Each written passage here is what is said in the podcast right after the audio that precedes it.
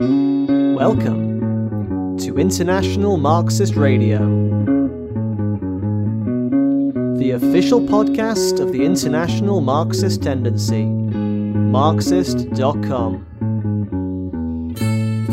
Join us every single week for Marxist news, theory, and analysis.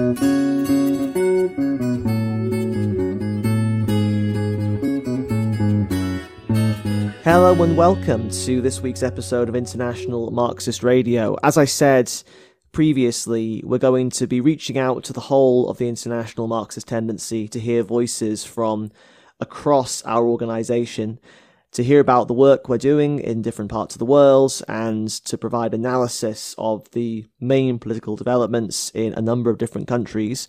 And this week, we're very lucky to have with us Adam Pal who is a leading comrade with Lal Salaam, our Pakistan organization.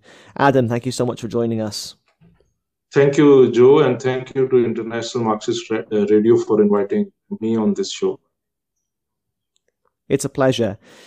Um, obviously, the situation in Pakistan is especially difficult at the moment, and it feels as though the country has been beset by a number of different crises. Only a few months ago, you had this devastating floods, which put something like a third of the whole nation underwater. There's threat of an economic default and a full blown financial crisis. There's open clashes within the ruling class who are fighting each other like cats in a sack.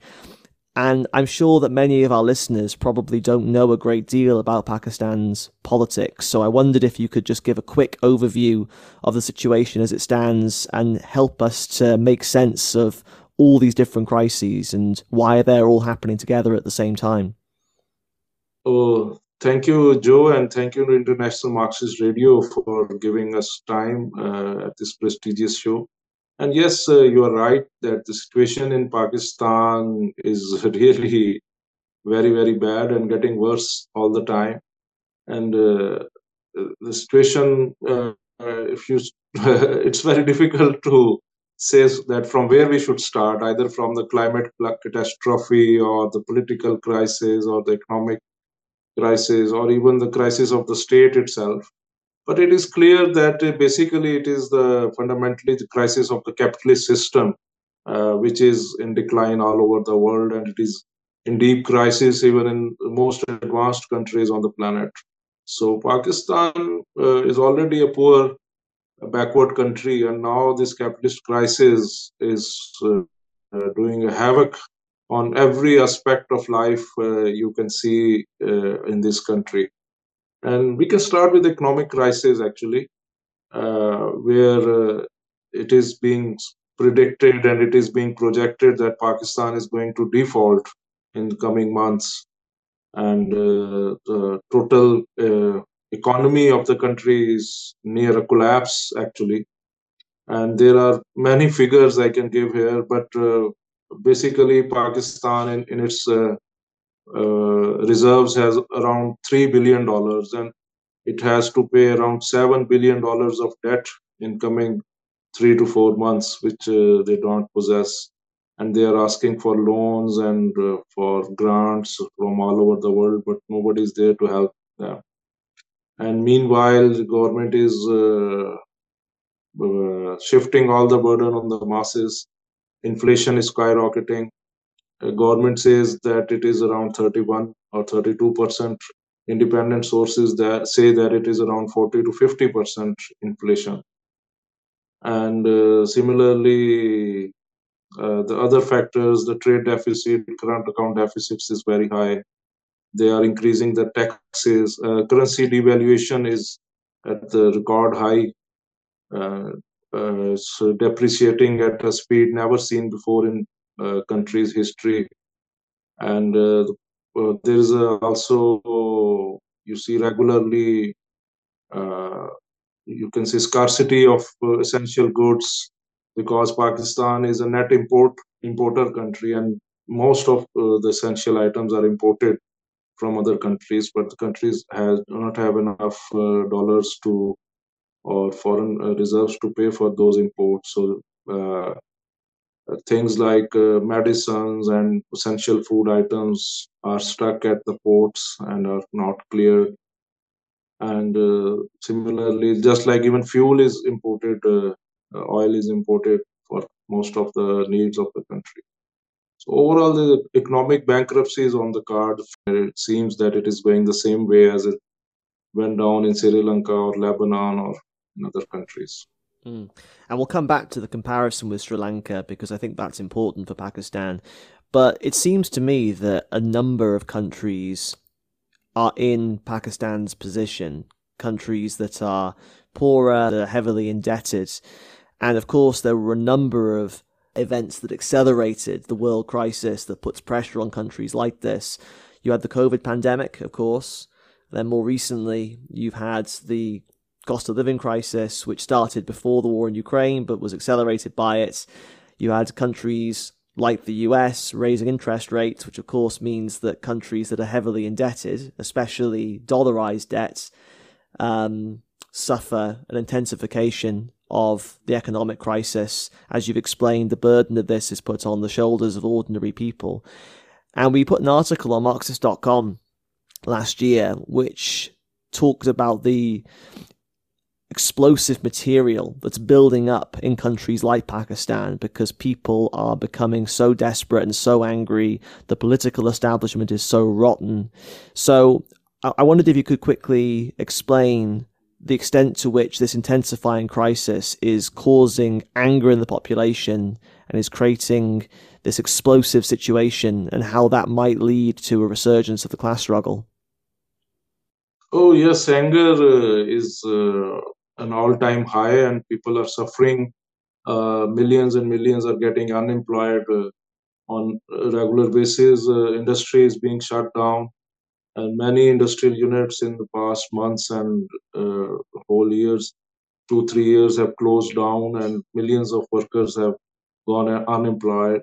Main industrial centers like karachi lahore faisalabad there are hundreds of big industrial units that have closed down in recent years because Pakistan's export industry also is very dependent on the imported raw material.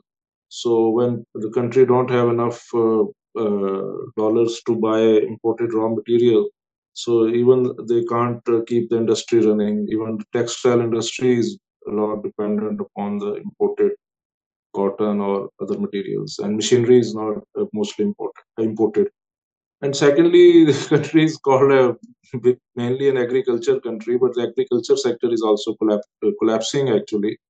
And the main crops like uh, wheat and uh, cotton and others have suffered a lot. Even if they call it an agriculture country, but Pakistan is importing onions and tomatoes actually. So they are buying onions and tomatoes in exchange of dollars. So what do you expect from a country like that is going to collapse. Even, uh, for example, in, in, India, there is an abundance of, there is an overproduction of onions actually, and uh, onions are being sold for only 2 rupees per kg in India. And in Pakistan, just few kilometers uh, on the other side, the onions are being sold for 250 rupees per kg. So there is a huge difference. And in India, the growers, the farmers are uh, suffering and in pakistan the consumers are suffering. So there is an imbalance uh, between that. And uh, pakistan is actually agriculture sector is suffering a lot. Even uh, cotton producers even uh, sugarcane producers all kinds of farmers are uh, in a really very bad situation. And those people who are who produce uh, food for the whole country are themselves hungry at this moment which is a big huge disaster, uh, which has been compounded by the recent floods, but there are many other factors. Uh, one of the that is the corruption and loot and plunder of the ruling class.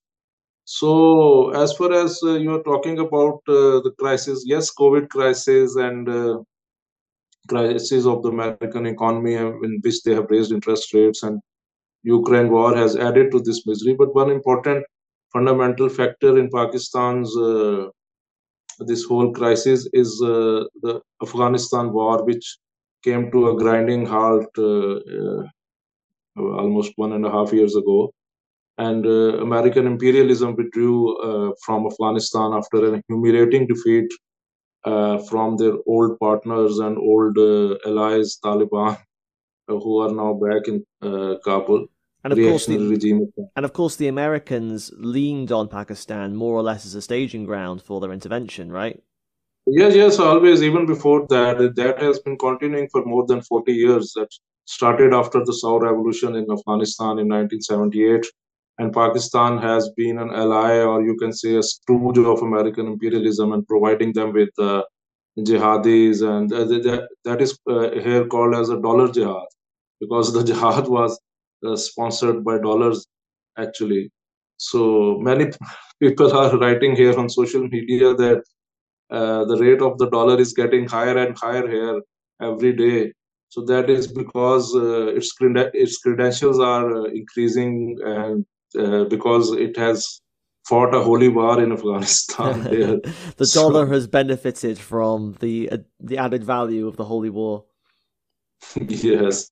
So after American ran away with the tails in between their legs from Afghanistan, so all the money coming uh, for that war for billions of dollars. According to some estimates, the Americans have spent around three trillion dollars in 20 years in Afghanistan last uh, uh, in so-called war on terror, and uh, definitely most of this uh, uh, money went to the American multinationals, military-industrial complex, or contractors and other people. But some part of it was definitely coming to the ruling class of Pakistan's generals here, the army, top brass in Pakistan, and of course, the uh, ruling class in Afghanistan, which were the stooges of American imperialism.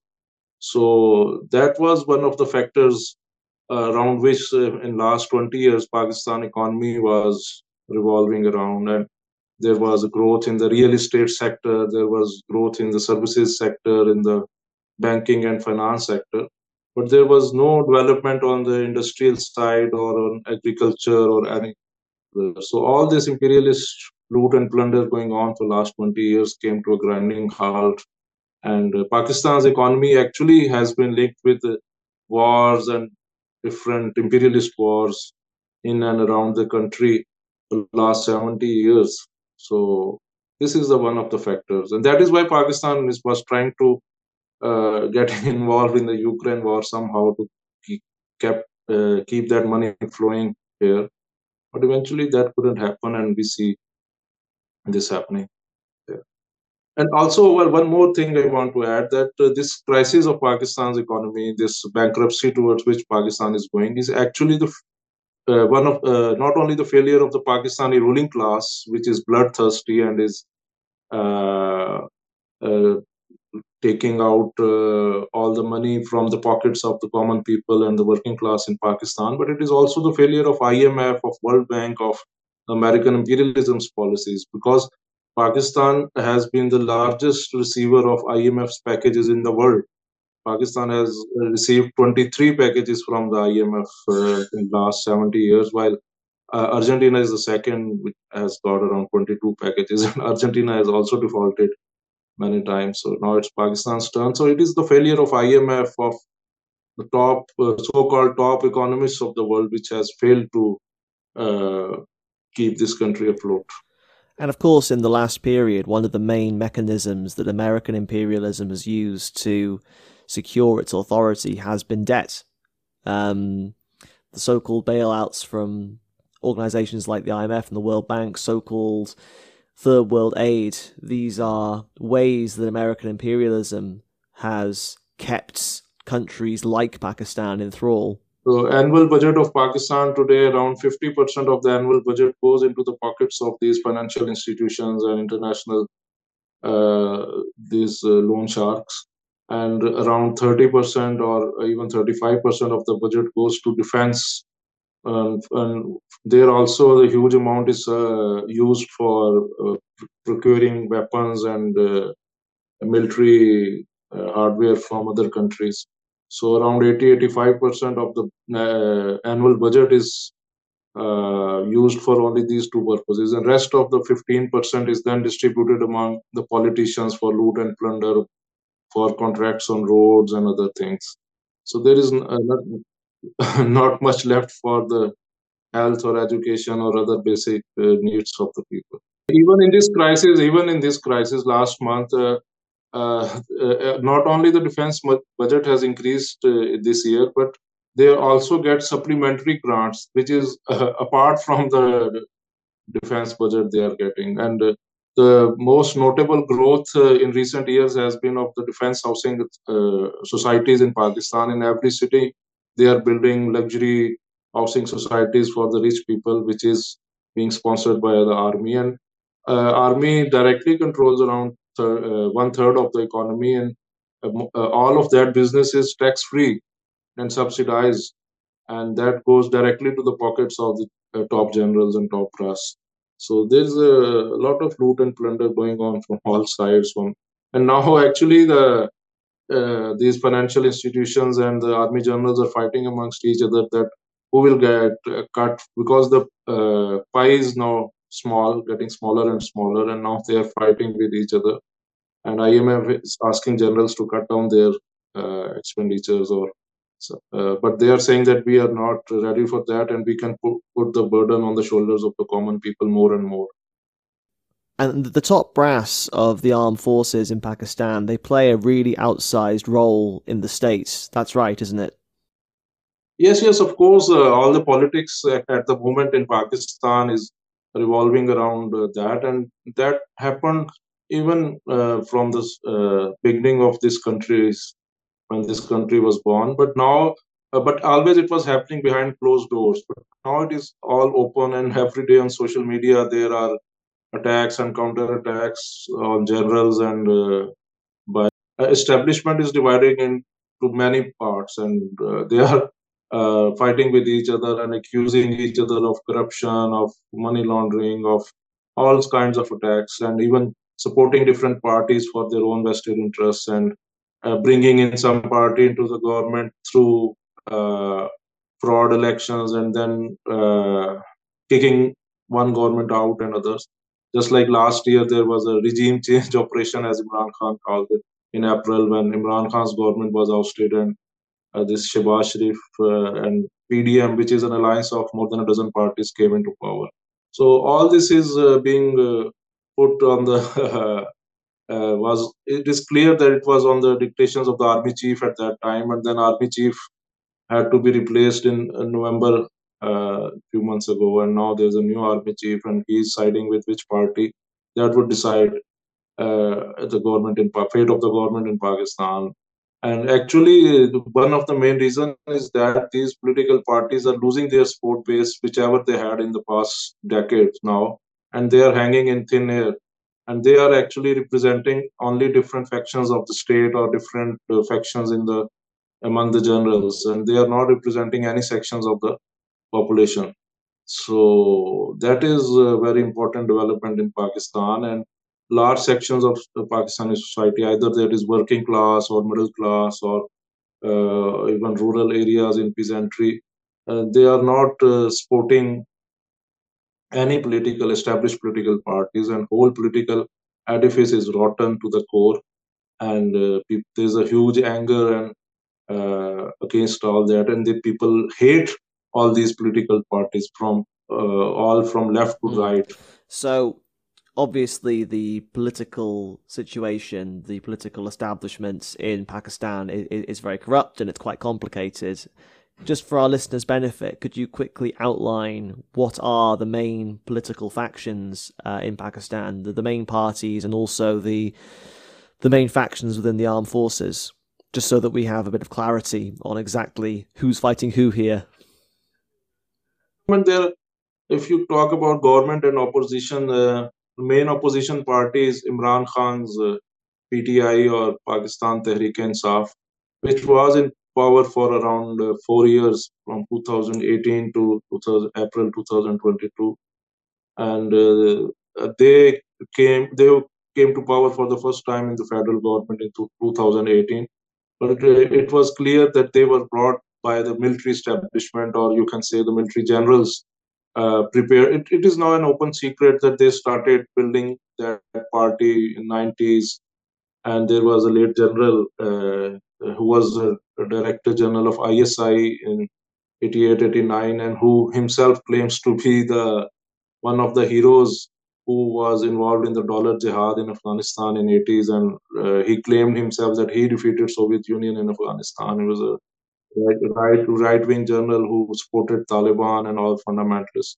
So he was considered as the patron in chief of Imran Khan, or you can see the mentor of Imran Khan, who propped him, uh, him up and brought him in politics in 90s and established his party. And through his faction of the army, uh, Imran Khan was being uh, sponsored and built, and through media campaigns and all that, other politicians were uh, by hook or by crook were asked to join this party over a period of time. And in 2018, they brought him in uh, power through a fraud election and through media hype, artificial media hype, and uh, a lot of uh, political maneuvering and elections maneuvering. Uh, and in 2018, that was the biggest deployment of army in elections. Actually, in every election booth, there was a soldier there, and there were widespread accusations of uh, ballot stuffing with ballot papers by arm, army people and all that. However, when Imran Khan came to power, he, couldn't deliver on his promises of giving employment and building homes for the poor or other years and uh, miserably uh, collapsed all on all his promises. Before coming to power, he was uh, giving an anti-imperialist rhetoric all the time, a rhetoric against IMF, and he even claimed that he will commit a suicide rather than going to IMF for a bailout. But as soon as he became prime minister, the first thing he did was to go to the IMF for a loan, and even changed his finance minister on the directions of IMF, and uh, even handed over the, uh, the, State Bank of Pakistan, the official uh, central bank, to the IMF through a legislation and then he had very other reactionary measures across the country against the working class, uh, against trade unions, against students. And his remarks about women were very filthy reactionary remarks against uh, women, in which he was uh, victim bl- uh, blaming the rape victims in Pakistan openly, publicly as a prime minister of the country. So all this was going on, and he became unpopular, and uh, he had differences with the army generals as well.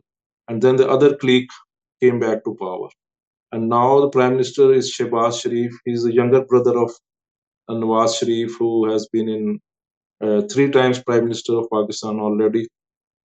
And they are leaders of the, the party, which is called Muslim League Nawaz, after the Nawaz Sharif's uh, name. Uh, Nawaz Sharif himself was brought into power in 1980s by military dictator, General Zia. And under his uh, General Zia's backing and support and patronship, he became Chief Minister of Punjab and later Prime Minister for the first time in 1990.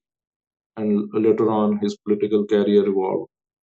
And now his younger brother is the Prime Minister, and uh, Nawaz Sharif's daughter is one, another main leader of uh, this party. Another party which is also now in power is Pakistan People's Party, which is being led by Asif Ali Zardari, who's the former president of the country and uh, his son uh, Bilawal Bhutto Zardari, he's a foreign minister of Pakistan. And uh, this party has a legacy, Pakistan People's Party of the Bhutto legacy. earlier, Benazir Bhutto has been a two-time Prime Minister of Pakistan from this party, and this was founded by Benazir's father Zulfikar Ali Bhutto uh, in 1967.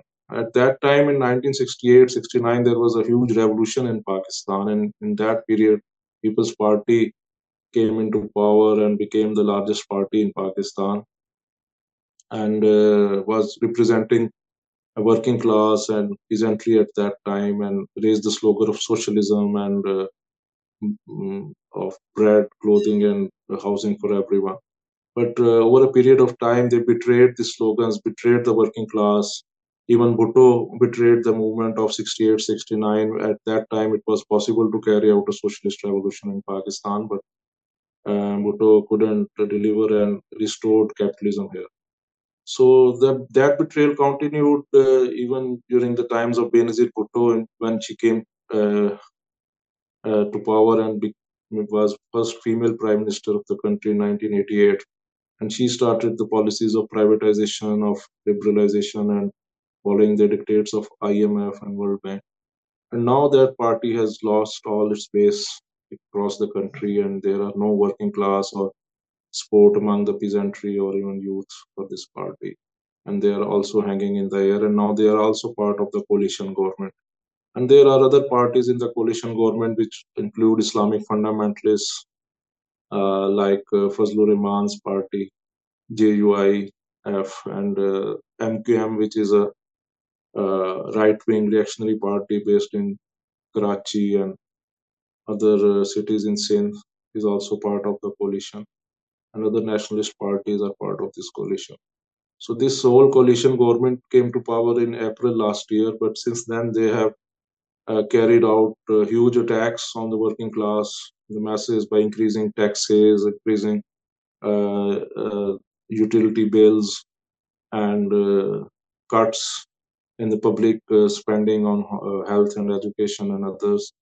And ultimately, we see, and the two finance ministers have also changed since then, and both have uh, haven't done anything to revive the economy. And ultimately, we see here that it is moving towards a bankruptcy. Yes, Adam, thank you. I think it's really useful to remind everybody about the revolutionary history of Pakistan. A lot of people might not have heard about the genuine revolutionary movement in the 1960s, you know, in spite of its betrayals, the lineage of the PPP and, and Bhutto. And obviously, there's an powerful and radical labor traditions in Pakistan that perhaps we can talk about later. But last year there was a constitutional crisis that saw Imran Khan kicked out of power, as you said. And more recently, it seems that he's been trying to claw his way back into power. And he's involved himself in this open clash between different factions of the ruling class. He was actually shot in the leg last year at a rally uh, as part of this. Uh, yes, Imran Khan uh, uh, was kicked out of power by the generals who actually brought him into power. And the power struggle was going on was actually mostly homegrown uh, among the top generals actually. Or if you uh, uh, say it more clearly, that Imran Khan was being backed by some generals, just like the former Director General of ISI, uh, General Faiz Hamid, who was actually trying to become the next uh, new army chief of Pakistan. And at that time, uh, army chief was General Qamar Bajwa, uh, who actually brought uh, Imran Khan to power in 2018. And General Qamar Bajwa and General Faiz Hamid were very close friends uh, working together actually. And they, in fact, brought Imran Khan to power in 2018. And uh, it was clear that General Bajwa was uh, due to retire in November last year. But before being retirement, there was a uh, a lot of hassle or a lot of wrangling about who will replace General Bajwa after he retires. So General Bajwa was uh, aspiring for the new post, and he was trying uh, to become that. Uh, he will be the army chief after Bajwa retires in 2022, and then he will take the charge and he will uh, obviously be the army chief for next three years and he can get an extension. So for six years he will remain the next army chief. And imran khan has put all his uh, you see that uh, bets on general faiz. And he thought that when he will be the army chief he will brought me back into power and for the whole of another six years imran khan will remain the prime minister of the country but all these dreams couldn't materialize as uh, they were quite popular and everybody could uh, uh, know that these were the plans. So there were people who were uh, other aspirants of the job.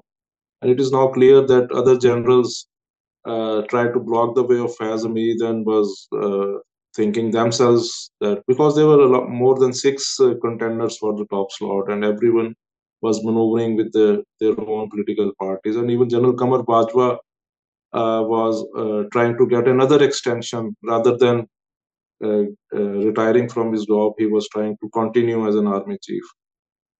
So they were all players involved in uh, the all political parties were trying that they get an army chief of their choice of their backing so they can get back into the government because if army chief is there and because army chief controls all the politics all the elections, all the judiciary, all the civil service, all the economy, and directly deals with the foreign governments, with Americans or Chinese or Saudis. So army chief is considered important by these powers. So they are negotiating directly with army chief. So all political parties were betting on that. So eventually, what we saw in the end that uh, Faiz Hamid couldn't uh, uh, become the army chief. And uh, Imran Khan's long march, when he was, uh, it is said that he was hit by bullets or there was a uh, considered an assassination attempt on alleged assassination attempt on Imran Khan. So that was also being considered that that was uh, all part of a plan so that his favorite general can become the army chief, which was Faiz Hamid at that time. And it is now coming to the fore that uh, Imran Khan was kicked out because there was a fight among generals and they wanted that Faiz Hamid couldn't become the army chief. And even the constitutional drama and all the things which were happening at that time was saying that Faiz Hamid's faction in the army was supporting Imran Khan and he was violating constitution at that time the speaker of the national assembly and other uh, key position holders of the imran khan's party was not following the constitution at that time. And that was only because they had a backing of the generals. And imran khan has openly claimed in his speeches and his uh, uh, tv interviews that he has support of uh, an army officers. And he is being uh, constant, uh, constantly being uh, in feed getting feedback and is in consultation with those army officers who back him and they want him to come to power. Similarly, there are other factions and other generals and other officers who do not support him. So all this was definitely in Pakistan. Americans have a very big influence, not only in the army but in the politics and in the government. And Imran Khan, when he was kicked out of power, he publicly said that that was an uh, American conspiracy that uh, was hatched to kick him out of power.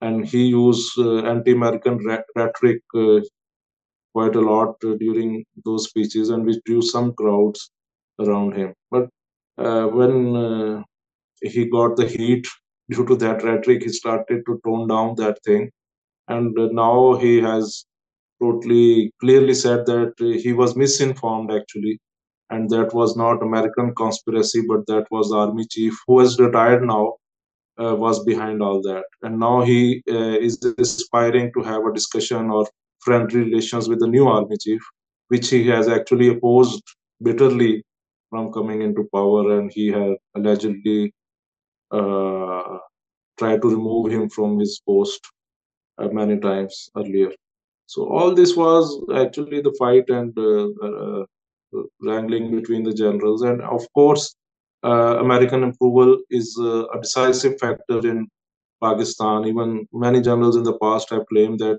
it is Americans who decide that who will be the next army chief in Pakistan. It is not decided in Islamabad or India, but it is decided in Washington that who will be the army chief of Pakistan. So that uh, links. Even the opposing factions of generals who wanted to become army chief, they approached Saudi Arabia and other imperialist powers of the region to support them for the their slot, but uh, they didn't have any support.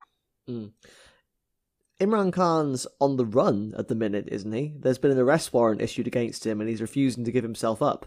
Oh yes, uh, that is the usual politics in Pakistan. Whenever business as usual uh, in Pakistan. When Imran Khan was in power, he was doing the same with his opponents, and Nawaz Sharif was put into jail, and many other uh, uh, leaders, political leaders, were uh, being uh, done the same thing around corruption charges. And now it is the turn of Imran Khan, but uh, that is just like a gimmick, or that just uh, has no. you can see the real content is not about that and uh, even the prisons and jails for these leaders are very comfortable for uh, as compared to the common persons living. And yes yes ordinary worker in pakistan will love to be in a prison like that in which uh, these people live.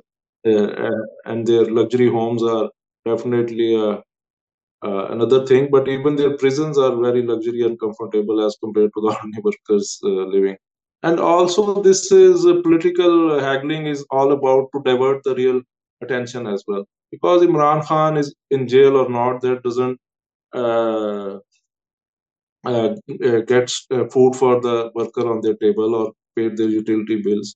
So they have nothing uh, in this fight. This is just a fight of the ruling class among themselves. And this is just to divert the attention of uh, the people. If you see, if you read newspapers, you watch TV channels, you watch commentaries of political commentators, everything is talking about Imran Khan's cases. Imran Khan is uh, getting into the court, is going or not going. So that is all the news around, and people are suffering. People are dying with hunger every day.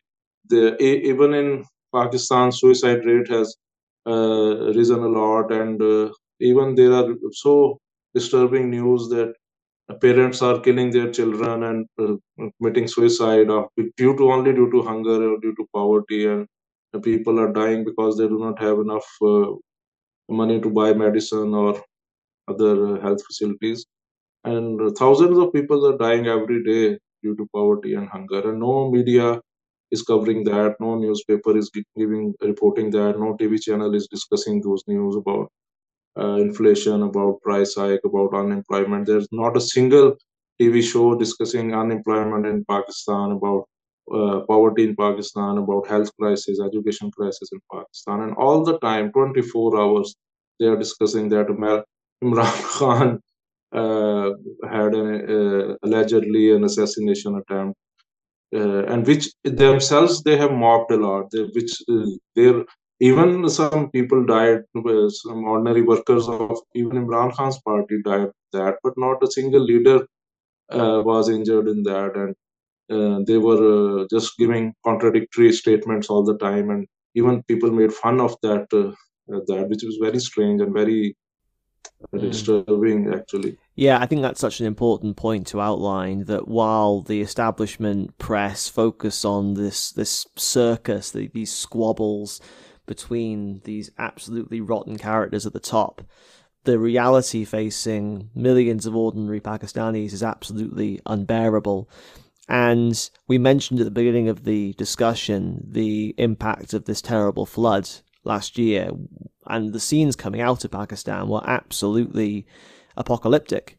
Um, to what extent has the country responded to this disaster? Um, has there been any sort of recovery?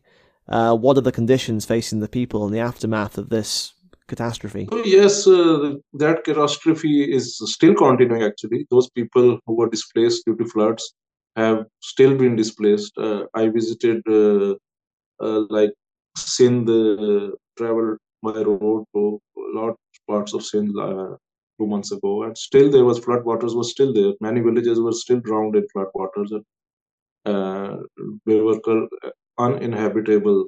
Many villages across the just on the road.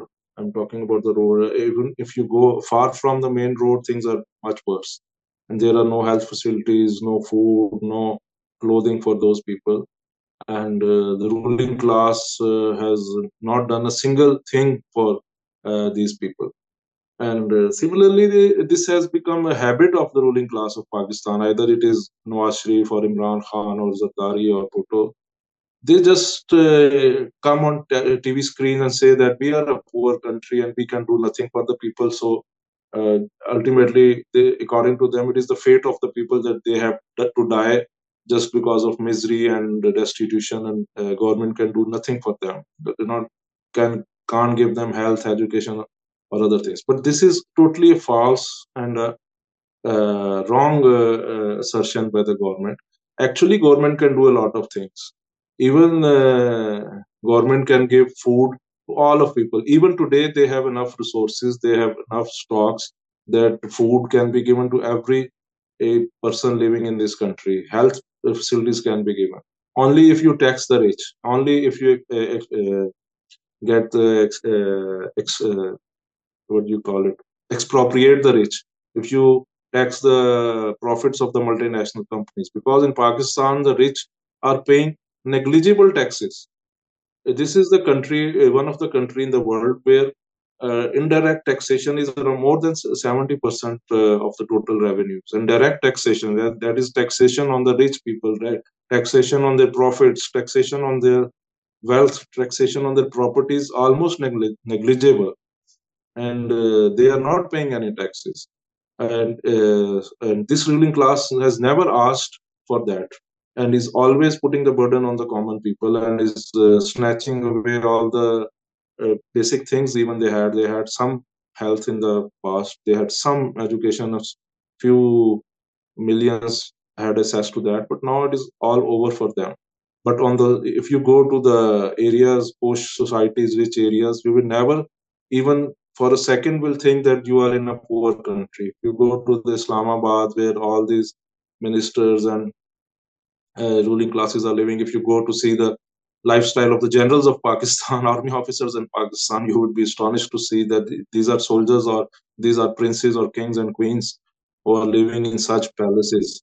And uh, similarly, the all other rich uh, societies. So uh, overall, we see that that is a uh, uh, you can say, massacre of the people going on. And in the flood hit areas, there is no nothing government has done from the very start, and they are saying that uh, we can do nothing. And even more floods are predicted uh, this year, and uh, heat waves have become a common thing. The climate catastrophe in Pakistan is huge, and Pakistan is one of the top countries in the world which are affected by the climate change. Pakistan is the country where uh, the number of glaciers is most, uh, apart from the polar regions. There are most glaciers, if any any country, it is Pakistan, which are uh, getting uh, due to climate change and global warming they are producing more floods and there are uh, devastations by artificial lakes every year in which many villages have drowned earlier as well in northern regions so overall climate catastrophe is huge the heat waves and all that but pakistani ruling class could have done a lot better even in these conditions I'm not talking about a socialist revolution or a socialist planned economy, which will be entirely a different thing. But even in the remains of capitalist system, this ruling class could have done a lot of things, but they are so they are butchers actually. They are uh, uh, bloodthirsty monsters actually, and calling them human beings uh, would be a big mistake actually. And they have made this country a living hell for the working class. Yes, and in the context of that living hell, you said towards the beginning of our discussion that the anger of the people could explode at any moment. And I think back again to the revolutionary movement last year in Sri Lanka, which was nominally started by um, the cost of fuel and blackouts and the cost of basic goods increasing under pressure of the global economic crisis, the global cost of living crisis. And suddenly, out of nowhere, you had this incredibly powerful revolutionary movement that saw people storming um, Gota Rajapaksa's palace and putting the ruling class on the brink of overthrow. And that movement erupted almost without warning. And I think that we've said before that in, in, in, discussion outside of this call that Pakistan is one of those countries where such a thing could happen. It could emerge like a bolt out of a clear blue sky, as Alan Woods uh, is, is fond of saying. But I suppose what I would like to ask you, as somebody organizing um, in Pakistan in these conditions, what are the lessons that need to be learned from the revolutionary movement in Sri Lanka? Because, of course, that movement, for now at least, has been defeated. So, what are the lessons of Sri Lanka that are relevant to Pakistan? Uh, yes, uh, there is very striking similarities with the situation in Sri Lanka because uh, Sri Lanka also went bankrupt and Pakistan is on the verge of bankruptcy. And also, Sri Lanka had the problem of uh, that they were getting loans from uh, Western imperialist powers as well as from China as well. And Pakistan is also caught between these two different uh, competing powers uh, across the world at this moment, and they have to pay back to Western imperialist powers and international financial institutions like IMF and World Bank and other Western countries. And also, one third of the debt is to the Chinese. and Pakistan has to pay back to China as well. And similarly, there are other many striking similarities. And the revolutionary uh, situation in Sri Lanka was uh, a huge uh, experience uh, for not only for the Sri Lankan uh, masses but uh, revolutionaries across the world. That was very important to observe. And in Pakistan, actually, the Pakistani government imposed a ban on media that nobody will discuss the situation in Sri Lanka and all the movement going on, and in newspapers and televisions everywhere there was no discussion about that. And in those days, the Pakistani cricket team was visiting Sri Lanka, and everything about Sri Lanka was around that cricket matches being played there. But uh, of course, it can happen in Pakistan as well, and uh, people uh, are really very angry. People are really very disturbed and furious about all this what is happening and all this uh, situation can come to a grinding halt at any moment just like it came into sri lanka because if pakistan will not have enough money they will not be able to import oil. And uh, that means that no electricity and no transport available in the whole country. And already there is a scarcity of medicines of many food items which we uh, get uh, weighted over the period of time. And then there is a depreciation of the currency and one day you wake up and you see the 10% depreciation another day it is 4% depreciation some day it is 5% so depreciation is already getting uh, at a higher and higher rate and it can get out of control at some point. And things can worse. And already in pakistan if you talk with uh, different people somebody say and you ask them what will happen what is the future of pakistan somebody would say that is there is an anarchy somebody says there will be bloodshed some people say there will be a, a meltdown economic meltdown there will be civil war all kinds of predictions are uh, hovering around but it is only the marxists as imt we are saying that there will be a revolution in pakistan and there will be a huge but on the surface, you don't see anything like that. You don't see huge protests, uh, huge strikes going on, huge bigger movements of the working class at the moment or of uh, students or youth at any campuses or things. And uh, uh, on the surface, it looks quite calm at the moment. But actually, if you see a little beneath the surface, there is a huge, uh, uh, just like a volcano as the society has become like a volcano beneath the surface there is a huge amount of molten lava that is uh, heating up and that can erupt on the surface at any moment. And any one incident just like we see even in iran that uh, assassination of a young girl mahsa amini in tehran uh, led to a huge revolutionary movement across the country in which hundreds of thousands of young students came out on the streets. Similarly, any one incident in Pakistan can lead to such situation, and there can be a huge revolutionary movement in Pakistan in which working class, especially, can play its uh, revolutionary role.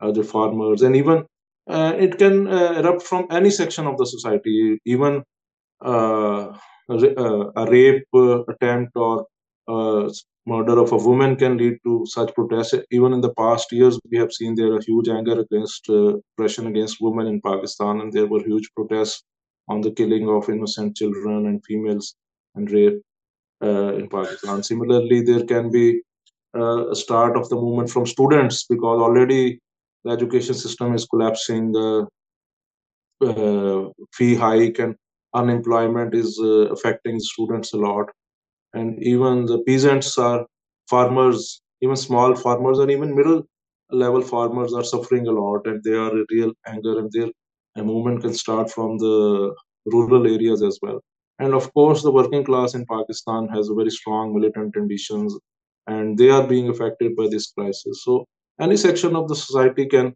uh, begin this movement but uh, even in the oppressed nationalities pakistan is often we call it the prison house of the oppressed nationalities. There are many like Baloch, Sindhis, Pashtuns, Hazaras. Many uh, oppressed nationalities in Pakistan are also suffering from uh, the uh, state oppression. So they, uh, there can be a movement erupting from any of that section of society as well. But once it erupts, it can uh, spread to whole of the country, and not only the country but across the borders uh, to whole of the region, and uh, that can uh, be uh, changing, you can see a historic and epoch-making juncture of Pakistan. And of course, the lessons we have learned from Sri Lanka is that of a revolutionary party. In Sri Lanka, if there had been a revolutionary party with a, a Marxist program and a clear political uh, line at that time, things could have been transformed uh, very quickly. Uh, when people uh, uh, defeated the uh, resistance of the army and police and took, took over the presidential palace in Colombo, and Rajapaksa had to run away and to leave the country.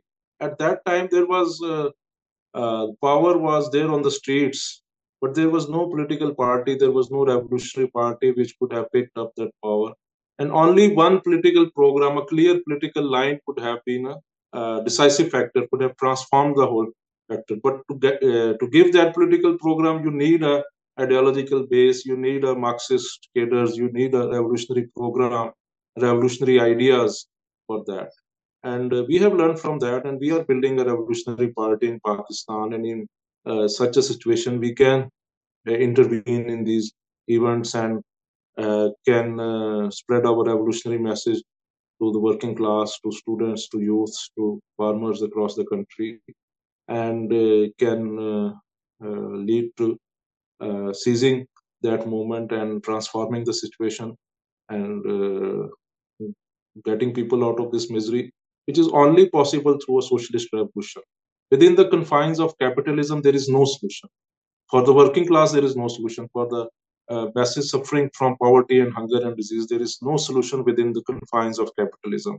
Only way forward is to break uh, the shackles of uh, this capitalist slavery, this uh, uh, bloodthirsty capitalist system, and overthrow it, uh, overthrow this oppressive and repressive capitalist state institutions, which include this judiciary, this army hierarchy, this civil institutions, and to replace it with the worker state, uh, with the workers' democracy. And uh, instead of market economy, we need a planned socialist economy in Pakistan, and to expropriate the all the rich, all the capitalist multinationals, banks, financial institutions, and workers need to take power. Otherwise, there is no solution within the system. And I should say that at the time of recording, uh, Lal Salaam, our Pakistani organization, is in the process of organizing its 2023 Congress. By the time this episode goes out, it will have been held. So, um, very best of luck, Adam, in organizing that event. The comrades in Pakistan have been conducting very important revolutionary work over a number of years in very difficult conditions. Uh, a few of the reports we've had more recently include some really tremendously successful youth events via Lal Salaam's Youth Wing, the Progressive Youth Alliance. This is their youth and student organization. There was the uh, Halla Bol or Raise Hell, to translate into English, youth convention um, in Karachi. After that, um, the PYA held its convention in Multan, where over 700 students, young people, workers, and political activists from across the country took part. So it's always very encouraging from a British perspective to see these successes. But Adam, I wonder just to close out the interview if you could tell our listeners what Lal Salaam and the PYA and also the Red Workers Front, which is our trade union uh, organization in Pakistan, are up to. What sorts of struggles are you involved in? What are your plans for the coming period? Oh, yes, uh, that's a huge uh, success. We have been uh, doing uh, a lot of uh, work among youth, among students, among uh, workers across the country, and have been patiently explaining all the situation. One of the most important victory for Lal Salaam in Pakistan is that what the situation is today.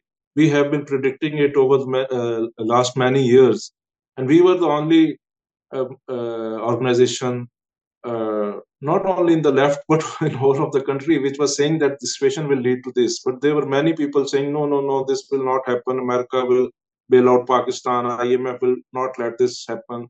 And this uh, country will not go bankrupt. Things many things like that. But we were uh, consistently putting forward these positions these perspectives. And now and uh, were taking these positions to workers and youth across the country. Like uh, we are the only organization on the left which has a strong presence on the campuses on all major universities across the country. Either it is Balochistan University or Peshawar University or Karachi University or in Lahore we have Punjab University or Government College or in Multan, uh, uh, uh BZ University or in Bahawalpur, in Gujranwala, Faisalabad. We are the only left organization which has presence in all uh, campuses. And similarly, uh, we are uh, the only organization uh, which is present in all regions and parts of the country. If there is a coastal region in Gwadar, there was a huge movement uh, there for last two years in which uh, hundreds of thousands of people came out in that small coastal town against uh, for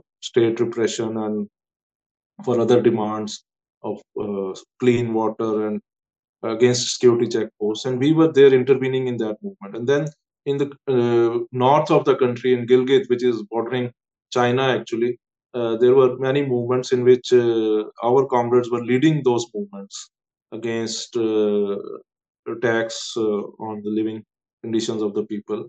And we, our comrades in Gilgit, are playing a leading role in many movements and struggles there. Similarly, in uh, Pakistani administrated Kashmir, we led movements against price hike in electricity and price hike in wheat flour and other uh, things. And they, at one point, we were leading a movement of around 50,000 people. Similarly, in Pashtunkhwa, which is hardly hit by Taliban and terrorist attacks in recent uh, years, uh, we have held uh, huge meetings against uh, these things, and uh, there were very successful meetings in Peshawar University and in other regions of Pashtunkhwa, where we discussed a revolutionary alternative and how we can uh, fight against uh, this terrorism by the unity of the working class and with a clear revolutionary class uh, program. And similarly, we have been intervening in the workers' movement in Karachi, especially. There is a very important industrial area in Landhi Korangi in Karachi, which where millions of workers are working in uh, industrial uh, in industries, and there are uh, many organized unions there, which are uh, part of the Red Workers Front, which are affiliated with Red Workers Front, and uh, we held a huge protest there for uh, raising the minimum wage in Pakistan, which is miserably low actually. And if, if, despite all this uh, inflation, which is around 50%, minimum wage has not been raised, which is around 25,000 rupees per month. At that time, when we uh, opened that agitation, it was around 17,000 per month. And after our agitation protest, uh, not only the working working class in Karachi, but whole of the country benefited from that, and millions of workers got a wage raise in those industrial areas and across the whole country, which was uh, due to the efforts of Red Workers Front in Karachi, especially. Uh, then in Hyderabad, in uh, rural areas of Sindh, uh, we have held many protests. In Sindh University, Jamshoro, we had a very huge uh, meeting of students uh, there, in which more than 1,000 students participated in a cultural uh, pro, uh, meeting organized by Progressive Youth Alliance, and uh, we had revolutionary songs and dances there. And then there is a huge list of activities. like in railway workers, especially in Lahore and in other cities, IMT is playing a very important role. We have led many struggles in the railway workers in Lahore, where other trade union leaders were not uh, allowing or were not uh, interested in those struggles. But Red Workers Front initiated uh, uh, some struggles to get the the back the wages of uh, railway workers in Lahore and, and other cities.